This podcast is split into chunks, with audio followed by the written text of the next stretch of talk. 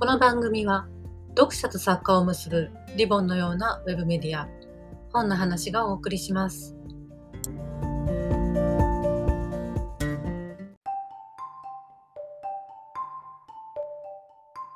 オールの小部屋。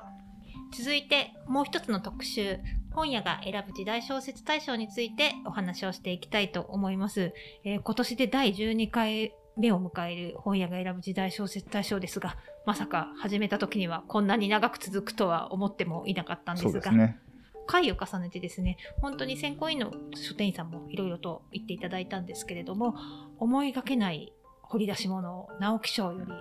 先にやっている例えば浅井真手さんのレンガであったり川越総一さんの熱源であったりそういった作品をですねいち早く見つけているという自負を本屋さん持っていらっしゃって今回もそのもとで選考をしていただきました、えー初めて選考を見てみた島田さんどうでしたか？はい。と想像以上に熱い議論が繰り広げられていて大変面白く聞きながら、えー参加をしていました。で、書店員の皆さんが本当に時代小説に対して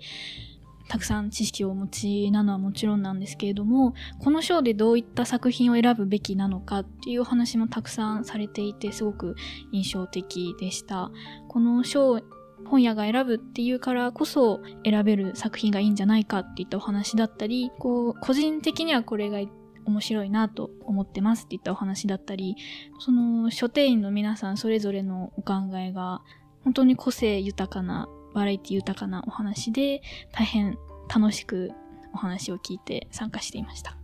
はい。今回本当に非常に激戦で5作候補作があったんですけれども、あの、最初の投票の時では一体どれが決まるんだろうかと、えー今日はどうなるのかなという感じでした。えーなかなかなかなかに、えー激戦だったんですが、最終的には満票ということで、え木下正樹さんの古剣の果てという作品に決定をしました。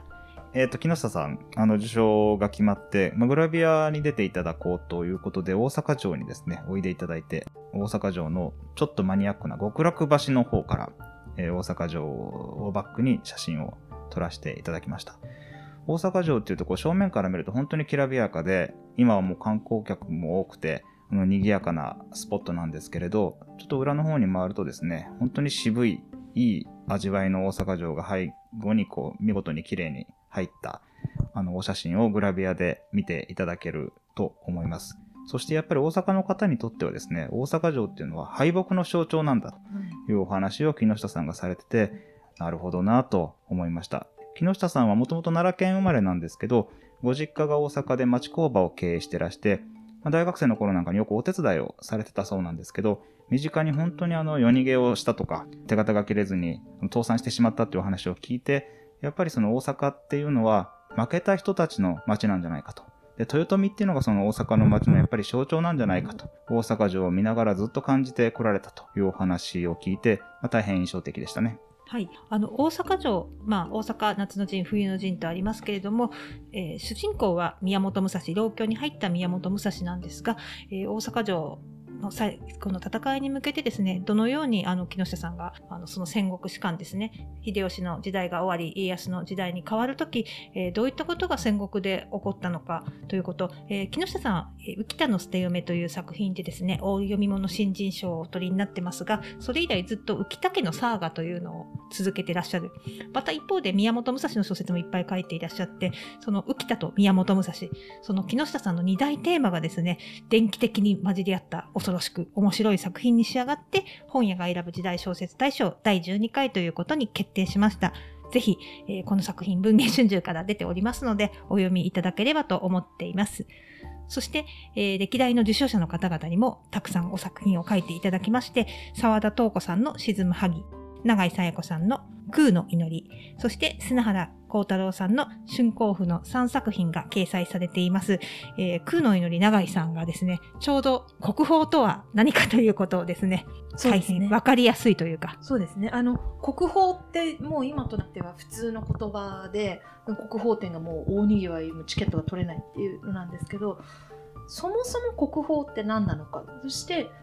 国宝って今当たり前に言ってるものだけれども、あの博物館に集めてくる前はどこにあって、誰が集めてきたのかっていう、考えてみれば不思議なことを今回の小説で永井さんが書き起こしていらっしゃるっていう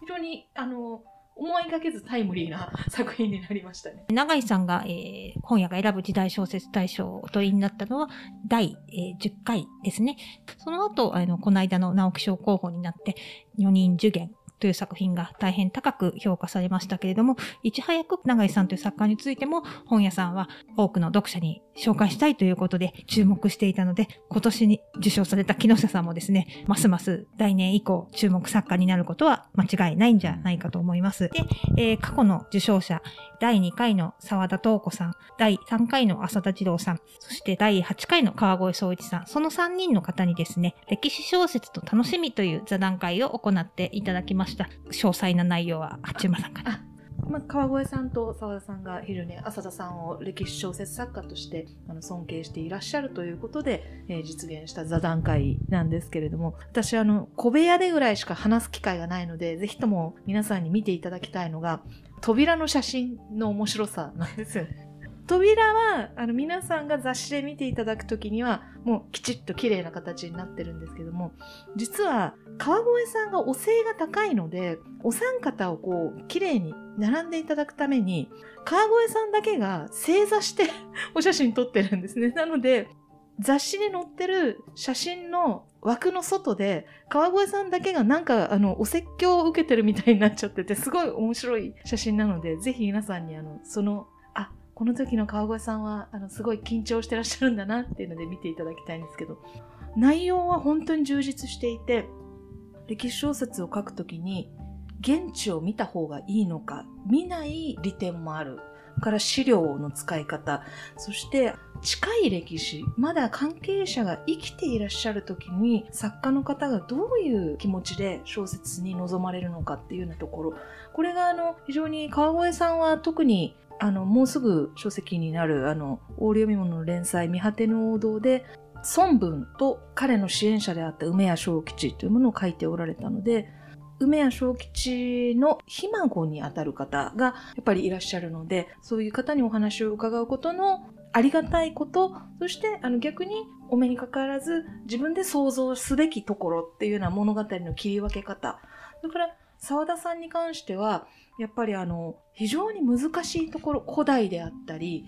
今でもね、ちょうど難しい明と江戸との関係っていうものをインゲンを通して書いてらっしゃるっていうことで、浅田さんが非常にお二方とも難しい的を狙っていくっていうので、感心してらしたのが印象的でした。そうですね。あの、沢田さんと川越さん、京都に住んでいらっしゃるんですけれども、どうしても浅田先生に会いたいということでですね、大変、あの、川越さん、新刊のゲラをやってるお忙しい中だったんですけれども、ご状況いただきまして、浅田さんにいろいろお話を聞いたんですが、本当にあの読者の皆さんもあの川越さんや沢田さんが疑問に思ってらっしゃったこと、浅田さんに聞いてみたいことがたくさんあると思うので、この座談会を読んでいただければなと思っています。そして、ちょっとばかり歴史成分が多いんですけれども、小説は、えー、時代小説もですね、2編ありまして、坂井吉子さんの色まさりけり、ゆいかわけいさんの名残の雨の2作品も収録されております。名残の雨ちょっとですね、あの、普通の時代小説というよりかは、やや